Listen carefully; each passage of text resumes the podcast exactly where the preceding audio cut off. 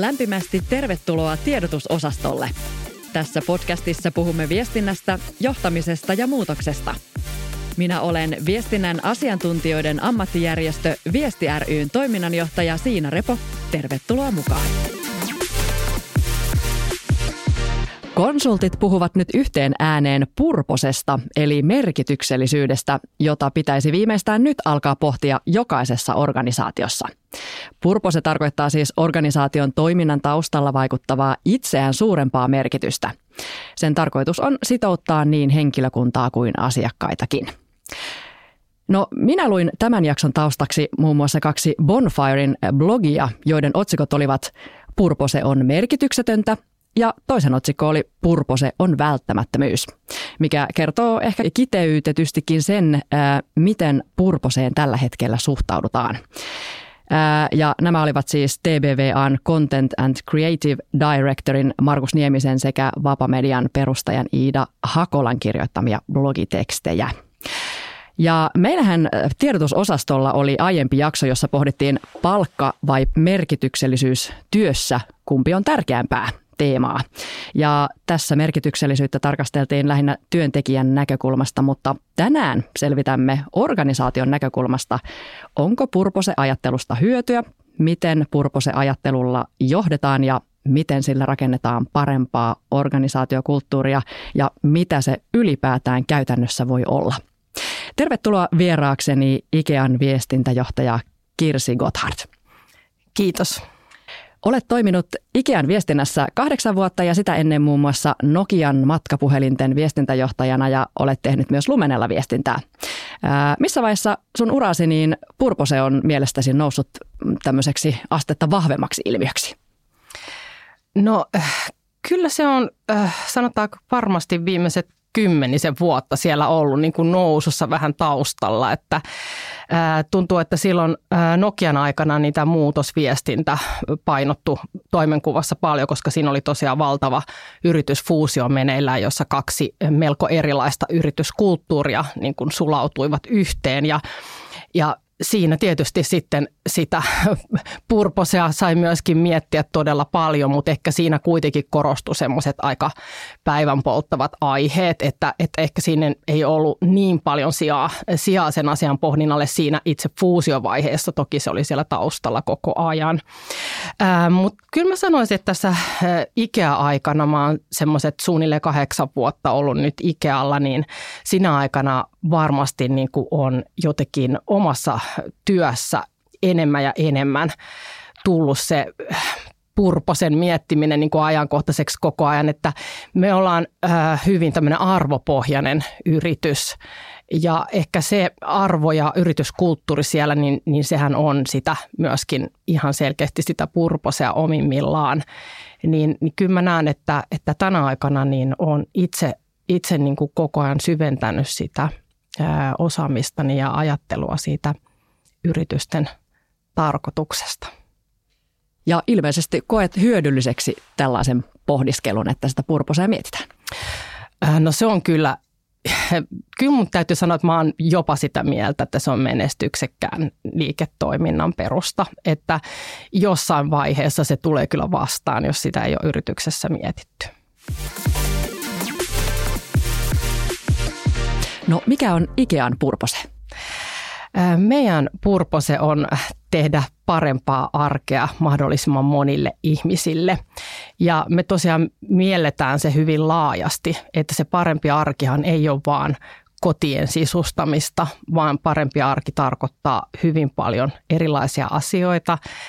Se on myöskin meidän sitoumus siihen, että millä tavalla me kontribuoidaan tähän ympäröivään yhteiskuntaan ja ihmisten hyvinvointiin. Mä tarkoitan sillä sekä meidän ihan omaa henkilöstöä, että meidän asiakkaita, että myöskin sit ihan muita sidosryhmiä, joiden kanssa me toimitaan ja ympäröivää yhteiskuntaa.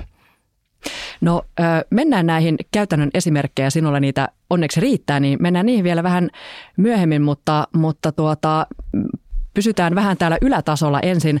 Ö, olet siis aiemmissa tehtävissäsi käynyt läpi erilaisia suuriakin näitä muutosvaiheita.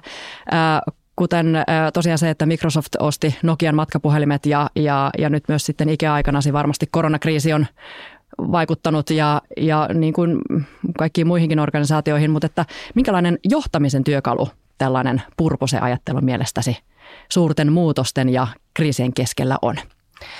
Kyllä se on sellainen ohjaava voima ja sellainen niin kuin majakka siellä ää, kaikkien muutosten ja myllerrysten keskellä. Ää, tänä päivänä mä sanoisin, että liiketoimintaa johdettaessa me joudutaan entistä enemmän miettimään ää, arvokysymyksiä ja erilaisia niin kuin moraalikysymyksiä jopa.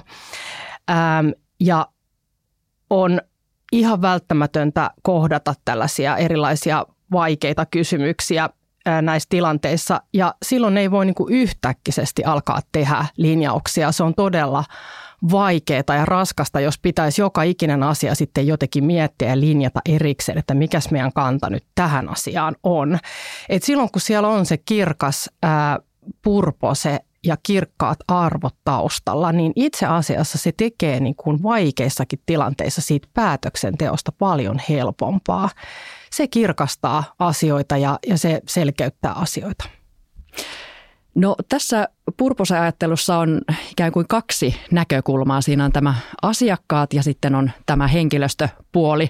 Eli, eli siinä on niin kuin kaksi tulokulmaa, eli niin kuin sitoutetaan asiakkaita ja tämä on tämä niin kuin brändinäkökulma ja sitten taas toisaalta henkilöstön sitouttaminen, mikä liittyy johtamiskulttuuriin. Ja jos aloitetaan nyt vaikka sitä tärkeämmästä, eli henkilökunnasta, niin onko henkilöstön sitouttaminen mielestäsi jotenkin aiempaa tärkeämpää juuri nyt? Kyllä henkilöstön sitouttaminen on aina ollut todella tärkeää. Ehkä siitä puhutaan nykyään enemmän, mutta kyllä ikämaailmassa ihan globaalisti tämä on ollut hyvin keskeinen osa meidän kulttuuria alusta asti. Mutta jos ajatellaan niin kuin sit tätä hetkeä, missä yritykset toimii, niin tokihan ää, varmasti kilpailuosaajista on yhä kovempaa. Eli varmasti se osaltaan tuo sitten tämän aiheen pintaan. Äm, ja ää, mä sanoisin niin, että varsinkin ää, vähän nuoremmat ihmiset niin tuo helposti esimerkiksi ihan työpaikkahaastattelussa tällaisia purposeen liittyviä kysymyksiä esiin ja he on tosi kiinnostuneita ja jopa kriittisiä niin kuin sen suhteen, että he haluaa olla töissä semmoisessa yrityksessä, jonka arvot he voi jakaa ja joita, niin kuin, jossa he voi ylpeydellä olla töissä, olla ylpeitä siitä työnantajastaan. Ja mä en sano millään tavalla, että se on välttämättä ikäkysymys jopa voidaan nähdä, että mitä pidempään ollaan jossakin yrityksessä töissä, niin, niin vähän niin kuin ne työntekijänkin tarpeet muuttuu siinä matkan varrella ja tulee ikään kuin vähän tämmöisiä syvällisempiä tarpeita. Että se ei välttämättä mene pelkästään niin, mutta mun mielestä on ollut tosi ilahduttavaa nähdä, että, että näitä kysymyksiä kysytään yhä enemmän rekrytointitilanteessa. Entä sitten brändin näkökulmasta, miksi asiakkaita kiinnostaa Purpose? Maailma on kyllä kehittynyt siihen suuntaan ja nyt kun miettii näitä myllerryksiä tässä viime vuosina, niin ää, yritysten toiminnan merkitys yhteiskunnalle on tullut tärkeämmäksi. Ihmiset myöskin edellyttää odottaa yrityksiltä paljon enemmän niin kuin toimijoina kuin aikaisemmin.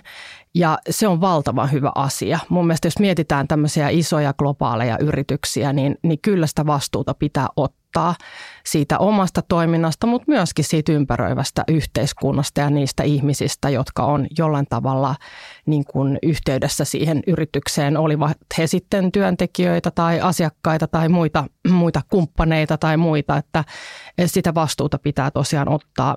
Ja kyllä mä sanoisin, että asiakkaita ei enää ehkä niinkään kiinnosta, että mitä siellä verkkosivulla lukee tai näin. Kyllä he haluavat nähdä sen purposen ja ne arvot ihan siinä jokapäiväisessä toiminnassa, että ne pitää konkretisoitua ja, ja niin kuin se ei ole pelkästään sitä puhetta, vaan kyllä se on ennen kaikkea niitä tekoja. Eli vielä kiteytetysti, mikä yhteys on vastuullisuudella ja purposella? No se riippuu tosi paljon varmasti yrityksestä, että mikä yhteys niillä on tai onko niillä ylipäätänsäkään yhteyttä.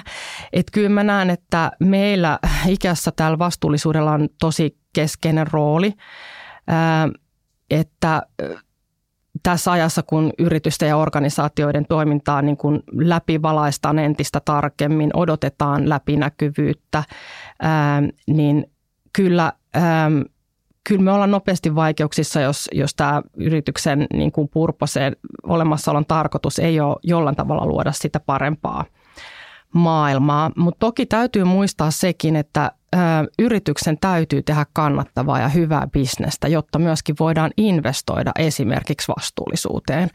Vastuullisuus on asia, joka se on siinä jokapäiväisessä toiminnassa, mutta kyllä se myöskin tarkoittaa ihan rahallisia investointeja.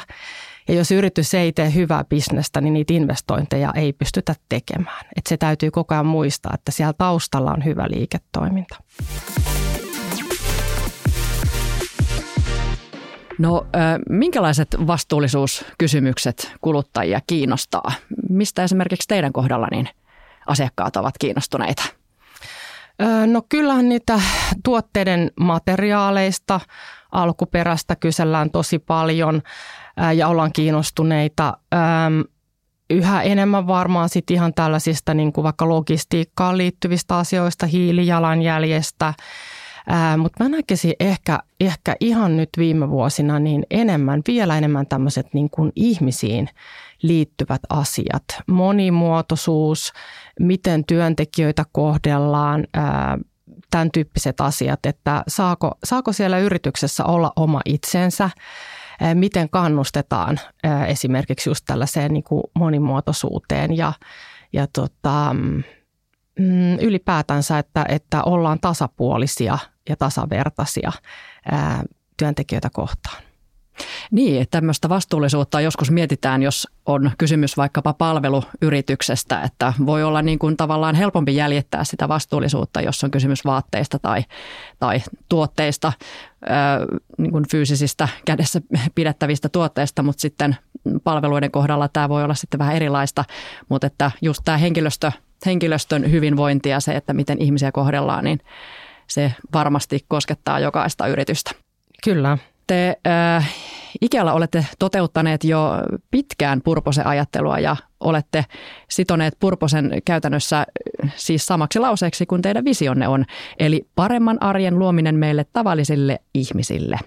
Ja, ja tuota, äh, vieläkö avaisit, että mitä kaikkea se käytännössä teillä tarkoittaa? No totta kai, kun kysymys on Ikeasta, niin se tarkoittaa sitä parempaa elämää kotona, parempaa arkea. Jos sulla on toimiva, kaunis koti, joka ei myöskään maksa maltaita, vaan, vaan sä oot edullisesti pystynyt hankkimaan ne asiat ja tavarat, mitä sä tarvitset.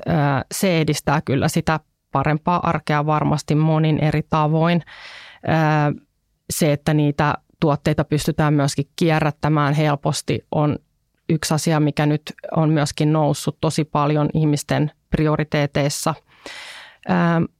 Ja sitten, niin kyllähän ne esteettiset arvot on myöskin ihmiselle tosi tärkeitä. Että jos mietitään vaikka jotain nuorta ihmistä, joka muuttaa ensimmäiseen kotiin, niin hänellä on varmaan aika rajallinen budjetti usein siihen, siihen oman ensimmäisen kodin sisustamiseen, ää, mutta kyllähän silti usein nuoret on, on ehkä vielä kriittisempiä välillä siinä, että minkä näköistä siellä on ja onko se, onko se kiva ja viihtyisä se koti.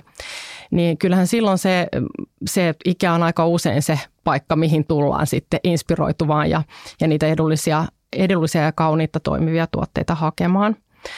Mutta kyllä se tarkoittaa tosi paljon just sitä, että, että kun ähm, millaista se arki on esimerkiksi töissä.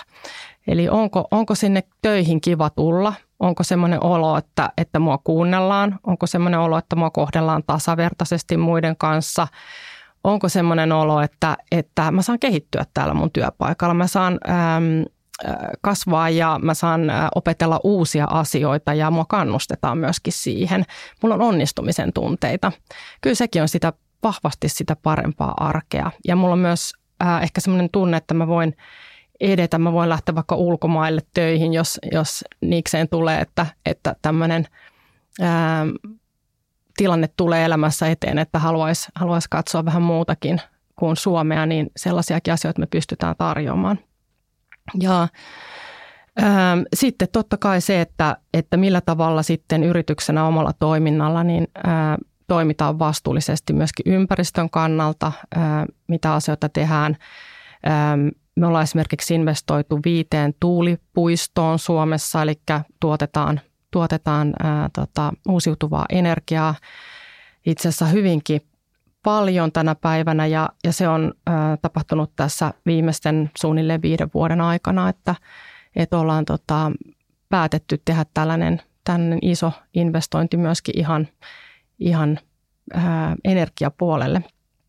Ja äm, sitten me mietitään myöskin niitä yhteisöjä, missä me toimitaan. Et me esimerkiksi tuetaan SOS-lapsikyliä Suome, eri puolella Suomea, eli nimenomaan autetaan esimerkiksi just nuoria ihmisiä, jotka tulee vähän haastavammista taustoista, niin siitä el- oman elämän alkuun ja autetaan heitä sisustamaan itselleen viihtyisiä koteja tosi hienoja esimerkkejä ja, ja tuossa kun juttelimme aiemmin puhelimessa, niin kerrot myös tästä korona-ajan tilanteesta, kun ikään ravintolat laitettiin kiinni, niin miten te käsittelitte henkilökuntaa silloin? Joo, no me mietittiin heti silloin, kun se korona alkoi ja sehän oli hyvin – äm, hämmentävää aikaa, koska kukaan ei oikein tiennyt, että mitä tässä oikein tulee tapahtumaan ja kuinka iso ja, ja tota, kuinka vaikuttava asia tämä tulee olemaan sitten liiketoiminnalle ja meidän työntekijöille. Ja me tehtiin hyvin varhaisessa vaiheessa sellainen päätös, että me ei, ei lomauteta eikä irtisanota ketään, että jos me vaan niin pitkään kuin me vaan voidaan jatkaa sitä, niin me yritetään keksiä muita vaihtoehtoja. Ja ja tehtiin sitten hyvinkin paljon erilaisia asioita, että totta kai meilläkin on, on tiettyjä riskiryhmiä töissä ja heidät piti sitten huomioida ihan erityisesti. Eli jos on vaikka tavaratalossa asiakasrajapinassa töissä ja, ja on tämä korona silloin, kun se oli pahimmillaan, niin, niin järjestettiin heille sitten mahdollisuuksia joko vaikkapa kouluttautua virtuaalisesti siinä aikana tai tällaisia asioita, missä he eivät joutuneet sitten siellä kohtaamaan ihmisiä niin paljon – tai eivät joutuneet kohtamaan ihmisiä. Mutta myöskin sitten, kun ravintolat ihan meni sitten viranomaispäätöksellä kiinni, niin, niin tota, koulutettiin meidän ravintolatyöntekijöitä uusiin työtehtäviin, esimerkiksi poimintaa meidän tavarataloihin, eli tällaisia ää, online-tilauksia esimerkiksi niin poimimaan sieltä tuotteita ja, ja tota noin, niin, ää, se oli, se oli erittäin hyvä päätös kyllä, että ei, ei jouduttu ketään ää, koronan takia lomauttaa tai irtisanomaan haluan, haluan ehkä tähän tuoda esimerkkinä myöskin, että meillä on tällainen ää, pakolaisten työllistämiseen ää, tähtäävä ohjelma, jota me tehdään yhdessä ulkoisen asiantuntijakumppanin kanssa, jossa me ollaan ää, työllistetty meidän useissa tavarataloissa niin tämmöisiä pakolaistaustaisia henkilöitä. Ja he, he saa sitten oman tällaisen ikään kuin mentorin sieltä tavaratalosta ja, ja heitä autetaan sitten niin kuin, äh, vähän ekstraa siinä alkutaipaleella oppimaan ne työtehtävät ja, ja mitä muuta tukea sitten tarvitsee siihen tilanteeseen. Ää, ää, mutta he tekevät ihan samoja työtehtäviä kuin muutkin ja, ja saavat samaa palkkaa kuin muutkin, että siinä ei ole mitään eroa, mutta saa vähän ekstra tukea siihen alkuun ja ää, nämä palautteet, mitä tulee näiltä mentoreilta sieltä, sieltä taurataloista on kyllä aivan huikeita, että en tiedä sitten kuka siinä on se enemmän niin kuin tyytyväinen tai saava osapuoli, että onko se henkilö, jota autetaan vai se, joka auttaa, se on välillä vähän, vähän hämärän peitossa, että niin, niin tota, ihania palautteita ja, ja tota, sieltä tulee kiitoksia, että, että ihmiset saa olla mukana siinä. Kyllä ihmisten, ihmisillä on hirveän kova halu auttaa ja se, että, että yritys tarjoaa siihen mahdollisuuden, niin, niin se on hirveän tärkeää. Tämä on tärkeä havainto. Kuulostaa todella hyvältä esimerkiltä. Puhutteko te sitten työntekijöille ihan niin kuin tällä purposetermillä tai, tai visiotermillä vai, vai millä tavalla näiden käytännön toimien lisäksi, niin miten tuotte tätä niin kuin työntekijöiden sinne työpaikan arkeen? No, purpose on aika haastava viestittävä asia oikeastaan, koska se on niin laaja ja se ulottuu, niin, se ulottuu myöskin niin kuin yrityksen ulkopuolelle. Että me hyvin paljon viestitään ja keskustellaan, niin kuin keskustelujen kautta käydään, käydään näitä asioita läpi ja enemmänkin keskitytään meidän arvoihin ja meidän kulttuuriin. Ja ne arvot on niin kuin sellaisia, jotka linkittyy hyvin vahvasti tähän meidän purposeen. Ja, ja meidän purpose, kun se on sama kuin meidän visio, niin mä sanoisin, että kyllä suurin osa meidän työntekijöistä tietää, mikä meidän visio on. ja on varmasti joskus osallistunut keskusteluun tai keskusteluihin siitä, että mitä se merkitsee siinä arjessa. Ja kyllä mä sanoisin, että semmoinen dialogi ja, ja niin kuin erilaiset äm, workshopit ja tämän tyyppiset on tosi tärkeitä, mutta mä esimerkiksi ihan viime viikolla viimeksi istuin meidän budjetointipalaverissa, joka meidän ää, finance-osasto aloitti ää, sillä, että me keskusteltiin meidän arvoista. Ja mun mielestä se on aika hienoa. Että jopa tällaisessa tilanteessa, mikä mielletään, että tämä on aika kovaa, tämmöistä liikkeen johdollista, että nyt, nyt mennään niin kuin numeroihin ja puhutaan niistä, kyllä. Mutta aloitetaanpa siitä, että mitkä ne meidän arvot taas olivatkaan ja mitä ne meille merkitsevät tässä kun mainitsit vielä tästä visiosta, niin pitääpä tarttua vielä siihen, koska tuossa aluksi mainitsemassani Markus Niemisen blogissa nostettiin esiin, että visio on tärkeämpää kuin purpose ja teillä tämä on sama asia, niin, niin onkohan, mennään nyt pikkusen tänne semantiikan puolelle, mutta että onko visiolla ja purposella sitten käytännössä jokin ero, että, että ollaanko tässä nyt niin kuin keksitty pyörä uudelleen vai, vai tuota, näetkö, että niillä on jotain, jotain eroa? Joo, No varmasti näille molemmille voidaan määritellä sit ihan selkeät erot ja määritelmiä on varmasti erilaisia. Meille tämä purpose on hyvin kirkas ja visio, visio on niin kuin kirkas ja visiollahan viitataan kuitenkin aina yleensä johonkin tulevaan niin kuin tavoitetilaan. Meille se on hyvin selkeä ja meille se on sama kuin meidän olemassaolon tarkoitus, se parempi arki monille ihmisille. mun mielestä mun maailmassa se sinänsä, se määritelmä, että mikä se niin kuin on, ei ole niin tärkeä kuin se, että se on sisäistetty siellä organisaatiossa ja sen mukaan eletään. Että kutsutaanko me sit sitä visioksi tai purposeksi, niin se ei, se ei niin kuin mun mielestä ole niin tärkeää. Mutta kysymys on siis enemmän siitä tulevaisuuden, tulevaisuuden näkymästä ja sitä, että mitä kohti ollaan menossa.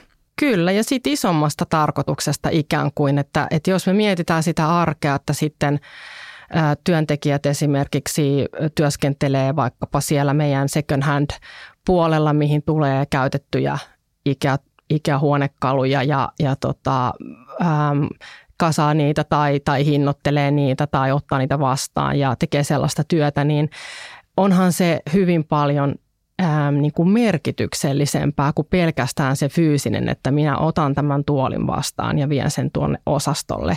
Kyllähän se tuo semmoista äm, niin kuin ainakin se, mitä on kuullut niin kuin näiltä työntekijöiltä, jotka sitten äh, työskentelee siellä, on, niin kyllähän se tuo sellaista niin kuin, mm, hyvää mieltä ja onnistumista siihen arkeen, että mieltää sen, että tämä on tosi tärkeää, että todellakin me, me niin kuin autetaan omalta osaltamme tätä kiertotaloutta ja, ja tämä on niin kuin se pieni panos, minkä minä tuon tähän, tähän isompaan äh, kuvaan ikään kuin mukaan. Varmasti tämä, että näkee itsensä osana kokonaisuutta on varmasti tärkeä, tärkeä tunne. Mennään sitten johtamiseen, eli mitä purpose-ajattelu edellyttää mielestäsi johtamiselta? Kyllä se, se purposen niin kuin ikään kuin toteuttaminen siinä arjessa ja siinä päivittäisessä päätöksenteossa, niin, niin se on vähän ehkä on hirveä tämmöinen niin kuin, uh, urheilumetaforien ystävä. Itse, itse tota noin, olen kestävyysjuoksija ja ehkä sen takia sitten sanoisin tässä kuluneen, että kyllä se on maraton eikä sprintti. Eli tota noin, niin, um, se on sitä, että, että siitä muistaa ja jaksaa puhua siinä arjessa – ja, ja miettiä, pysähtyä ja ottaa sitten niissä tilanteissa, aina kun ollaan niitä päätöksiä tekemässä tai suunnitelmia, niin ottaa se yksi tai kaksi askelta vähän taaksepäin, että hetkinen, mitä me itse asiassa nyt ollaan tässä tekemässä ja, ja onko tämä, toteuttaako tämä nyt sitä meidän visiota ja meidän, meidän tarkoitusta, tämä suunnitelma tai päätös. Et se, on, se on sitä jatkuvaa ää, puurtamista ja muistamista – sen asian muistamista ja todella paljon viestintää. Eli se on, se on yksi asia, mikä meidän niin kuin, ä, yritysten johdossa olevien henkilöiden ja esimiesten erityisesti pitää muistaa siinä arjessa koko ajan, että jos me ei siitä puhuta, niin kyllä se on aika paljon hankalampi se muistaa. Kyllä se varmasti jossakin on, mutta, mutta se puhuminen ja toistaminen siinä arjessa, niin se on itselle tärkeää, mutta se on ennen kaikkea sitten työntekijöille tärkeää kuulla se ja olla mukana siinä ja pohtimassa niitä asioita. No tämä, joskus tämä purposajattelu saattaa jäädä sinne hyvin, hyvin ylätasolle ja, ja sitten siellä rivityöntekijät ei välttämättä ymmärrä yhtään, mistä puhutaan, kun halutaan puhua yrityksen tai organisaation arvoista ja tällaisista hienoista asioista, niin, niin, niin äh, joskus törmää siihen esimerkiksi yhdessä seminaarissa, jossa olin puhumassa, niin siellä yleisöjoukosta nousi tällainen äh, kommentti esiin, että esihenkilöt oli itse sanoneet, puhuneet yrityksen arvoista, mutta todenneet, että nämä on nyt ihan vaan tällaista sanahelinää, että, että, että nämä nyt on vaan tämmöistä pinnallista ja, ja tota, selvästi tämä viesti sitten kantautuu sinne työntekijälle asti, niin, niin mikä merkitys mielestäsi sillä on, että, että niin kuin lähijohtajat ja ikään kuin se väliporras esihenkilöt ja tiimivetäjät niin itse sisäistävät ja ovat niin kuin sitoutuneita näihin arvoihin et, ja, ja, ja missioon ja tämmöiseen purposajatteluun, että voiko siinä vaarana olla, että koko hieno ajatus sitten torppaantuu siihen – ikään kuin väliportaaseen ja, ja tuota, sitten työntekijät eivät sitten sitäkään vähän ymmärrä tällaisten asioiden merkitystä. No, mitenköhän mä nyt kauniisti tämän sanoisin? äh, kyllä se on ihan, ihan edellytys mun mielestä niin kuin johtajana tai esimiehenä toimimiselle, että ne, se yrityksen visio ja ää, tarkoitus ja, ja tota, arvot on, on sisäistetty ja niistä on samaa mieltä. Et jos ei ole, niin kyllä mä sitten melkein sanoisin, että, että on vähän väärässä paikassa töissä. että kyllä se on, se on hirvittävän tärkeää ja se on, se on onnistumisen edellytys, että jos, jos niitä alkaa niin kuin itse ikään kuin jollain tavalla – kyseenalaistaminen on ok ja hyvä. Ja sehän on just sitä dialogia, mitä käydään siinä arjessa. Ja sehän on, se on loistavaa, jos ihmiset on kriittisiä ja, ja pohtii, että, että onkohan se nyt oikeasti näin. Koska silloin me päästään myöskin kiinni niihin, että, että mitä asioita me voidaan vielä parantaa. Ei yksikään yritys tai ihminen tässä maailmassa ole valmis. Ja ja jos niistä ei uskalleta keskustella ja myöskin niistä epäkohdista ja niistä, missä me ei olla vielä valmiita ja niissä, missä me ollaan matkalla, niin silloin sitä kehitystä ei myöskään tapahdu. Et se, se on ok ja se on hyvä asia. Mutta jos tuntuu, että niin kuin perustavalla tasolla on jollain tavalla eri mieltä tai eri linjoilla, eikä, eikä pääse niin kuin keskustelujen kautta siitä niin kuin itsensä kanssa eteenpäin, niin kyllä sit, sit pitää niin kuin miettiä oikeasti sitä, että olenko mä oikeassa paikassa töissä ehkä oma tuntumani on, että joissakin organisaatioissa saattaa olla niin, että ne ovat siellä niin kuin ylhäällä hienot ne ajatukset, mutta sitten, sitten työntekijöiden kokemus on se, että ne eivät niin kuin käytännössä oikein toteudu, niin onko tässä siinä sitten just kysymys tällaisesta kehitystyöstä, että se on ikään kuin vielä vähän kesken, että, että arvot, arvot ovat vai, vai onko silloin niin kuin, niin, ovatko arvot silloin väärät vai onko ne niin kuin väärin suunniteltu tai väärin toteutettu?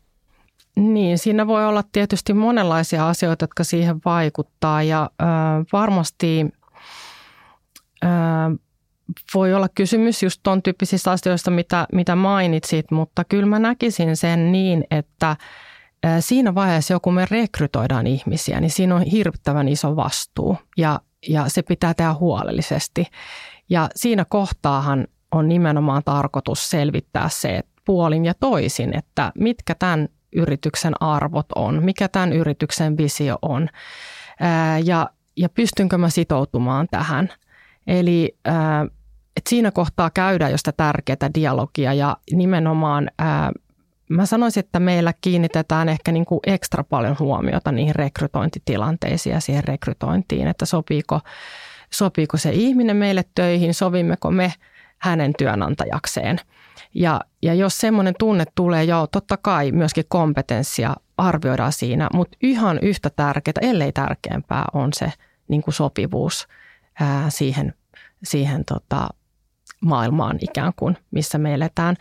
Ja, ja juu, totta kai siinä on sitäkin, että, että jos ää, näitä ää, arvoja ja, ja sitä tarkoitusta ei ikään kuin viestitä riittävän selkeästi, niin, niin silloin sitä voi aiheutua tällaista. Mutta mä sanoisin, että nimenomaan se voi olla niin kuin ennen kaikkea merkki siitä, että jos työn tekijöiden kanssa ei riittävästi keskustella, palautetta ei, ei niin kuin oteta vastaan. Ja jos tuntuu, että siellä on ristiriitoja, niin niitähän pitää sitten työstää ja löytää yhdessä niihin ratkaisuja. Että jos tuntuu siltä, että se ei nyt tässä minun osastolla toteudu tämä asia, niin silloinhan se pitää ottaa käsittelyyn ja miettiä, että no mitä me voidaan tehdä, jotta se toteutuisi täällä. Että ei se ole ylhäältä alas tuleva asia. Päinvastoin, mun mielestä se on ennen kaikkea niin kuin – työntekijöiden, niin kuin nimenomaan työntekijästä ja siitä arjesta lähtöisin. Siellä niiden pitää elää niiden, niiden meidän arvojen ja sen tarkoituksen. Tässä on jo mainittu moneen kertaan viestintä, niin mitä teidän viestintä käytännössä tekee sen eteen, että, että purposeja eletään todeksi? Mm. No totta kai siinä semmoisessa viestinnässä, mitä me, mitä me itse sitten niin kuin viestintäosastolla tehdään, niin, niin aina, aina tota, mietitään just näitä isompia kysymyksiä, mihin tämä liittyy, mihin, mihin isompaan asiaan tämä asia liittyy, mistä me nyt olemme puhumassa. Ja, ja myöskin sitten katsotaan sitä meidän niin kuin aihepalettia ikään kuin myöskin, että se löydetään se balanssi, että me riittävässä määrin puhutaan, että, että me ei ikään kuin sokeuduta siinä arjen pyörityksessä puhumaan niistä päivän polttavista asioista, vaan tuodaan, tuodaan koko ajan esille sitä isompaa kontekstia. Sitten mä koen hirveän tärkeänä sen, että me tuetaan meidän esimiehiä myöskin siinä, että he oppii siinä päivittäisessä kommunikaatiossa. Se, se on yllättävän vaikeaa. Se on ehkä meille viestintäihmisille helppo nähdä niitä viivoja siellä, että ahaa, tämäpä liittyy tuohon, mutta sitten kun oot jossain muualla, muussa funktiossa töissä, niin ei se ole yhtä itsestään selvää. Meidän pitää auttaa heitä näkemään ne yhteydet ja auttaa heitä myöskin sanottamaan sitä. Antaa niitä työkaluja, coachata, tukea, sparrata ja, ja sitä me teen itse arjessa todella paljon, ihan, ihan vaikka kahvikoneella, jos on tar- tarvis, että hei, mulla on tämmöinen vähän haastava tilanne, mites, mitäs mä voisin tehdä, tai onko sulla ideoita tähän tai tohon, ja, ja tota, hyvin paljon just niin kuin autan ihan, ihan päivittäisten viestien ja tekstien kanssa ja, ja näin, että, että ollaan siinä arjessa, esimiesten arjessa läsnä ja, ja annetaan heille ne työkalut siihen, yksinkertaisia työkaluja, kun menet presentoimaan, mieti asioita X, Y, Z. kyllä kyllä niin kuin näitä työkaluja on ja, ja tota, ehkä siinä, siinä on se niin kuin mun mielestä tosi pitkälle se ydin myöskin, että se olisi semmoisessa top of mindissa mielessä koko ajan se asia ja muistaisi sitä tuoda esiin. Tämä on myös tärkeä viestinnän tehtävä toimia tällaisena sparrajana, niin tämä varmasti yleistyy jatkuvasti ja lisääntyy. Kyllä mä näen sen niin, että, että me, meillä on isoja agendoja, isoja asioita, mitä me halutaan ähm, korostaa ja viedä eteenpäin, mutta sitten se ihan se tuki siinä arjessa, äh, ei tietenkään pelkästään esimiehelle, vaan ihan, ihan miettiä sitä työntekijän arkea, mitä hän tarvii tänään ja tällä viikolla ja tässä kuussa. Ja tässähän näitä haasteita on varmasti kaikilla riittänyt viime vuosina, että, että kyllä siinä, siinä on tosi paljon, me ollaan menty niin kuin ihan tietoisestikin lähemmäs sitä työntekijän arkea ja mietitty, että mitä, mitä me voidaan tehdä, tehdä sitten niin kuin viestinnän puolelta siinä, että, että asiat tuntuisi vähän mukavammilta ja helpommilta. Me kaikki tarvitaan sitä. No mittaatteko jollakin tavalla tätä, tätä niin kuin, ö, työntekijöiden kokemusta siitä, että miten he ö, kokevat itsensä osaksi tätä työyhteisöä ja, ja näitä ö, yrityksen arvoja? Kyllä joo, meillä on, meillä on tällaisia sisäisiä henkilöstö säännöllisesti kartoitetaan niin kuin henkilöstön, henkilöstön mielipiteitä asioista ja, ja siellä on ihan omat osa-alueensa. meillä on, jotka liittyy esimerkiksi just meidän olemassaolon tarkoitukseen, jos näin voi sanoa, että siellä on tasa-arvoa ja monimuotoisuutta ja vastuullisuutta, tämän tyyppisiä asioita myöskin mukana. Eli siellä totta kai ihan käytännön töiden sujuvuutta ja muuta, mutta sitten ihan, ihan sitä, että millä mielellä sinne töihin tullaan ja, ja miten, miten koen, että tulen kohdelluksi ja tällaisia asioita, niin, niin me kartoitetaan niitä säännöllisesti ja reagoidaan myöskin erittäin ää, rivakasti sitten, jos näyttää siltä, että siellä, siellä on jotain korjattavaa. no näkyykö purposen ajattelu mitenkään viivan alla? Koetko, että sillä olisi taloudellista vaikutusta organisaatiolle tai yritykselle? No aivan ehdottomasti. Kyllä mä äh, olen lukenut, että, että on, on niin tehty tällaisia tutkimuksia maailmalla, että, että sillä oikeasti on merkitystä ja ne yritykset, jotka panostaa tähän asiaan, on kannattavampia ja menestyvämpiä. Että äh, en, en osaa ehkä sanoa ihan, kun en ole en ole tota finance-ihminen, että miten se juuri sitten meillä tarkoittaa, tai siihen on ehkä vaikea pistää niin kuin suoraa viivaa, että miten se vaikuttaa liiketoimintaan, mutta kyllä meillä ainakin vahvasti uskotaan siihen, että pitkällä tähtäimellä se, että tähän panostetaan ja investoidaan, niin varmasti tuottaa, tuottaa menestystä myöskin yritykselle ja toivottavasti meidän työntekijöille myöskin sekä henkisenä pääomana että sitten tietysti erilaisina kannustimina. Mutta teillä tuntuu olevan niinku aivan ihanasti kyllä balanssissa se, että ajatellaan työntekijän arkea, mutta myös sen asiakkaan arkea ja, ja niissä niin kuin haetaan, haetaan tota, ää, sellaista hyvinvointia niin kuin molemmille ja ne varmasti kulkee myös käsi kädessä, että, että kun työntekijät voi hyvin, niin, niin asiakkaatkin ovat tyytyväisiä. No näin kyllä uskon vahvasti, että toivottavasti se heijastuu sinne asiakkaiden suuntaan ja siltä kyllä vaikuttaa. Suurkiitos haastattelusta Kirsi ja oikein merkityksellistä työviikkoa sinulle. Kiitos siinä samoin sulle. Kiitos. Tämä oli tiedotusosasto. Toivottavasti viihdyit seurassamme. Kuuntele muita jaksojamme Spotifyssa tai osoitteessa viesti.fi kautta tiedotusosasto. Kaikki viestivät, harva on ammattilainen.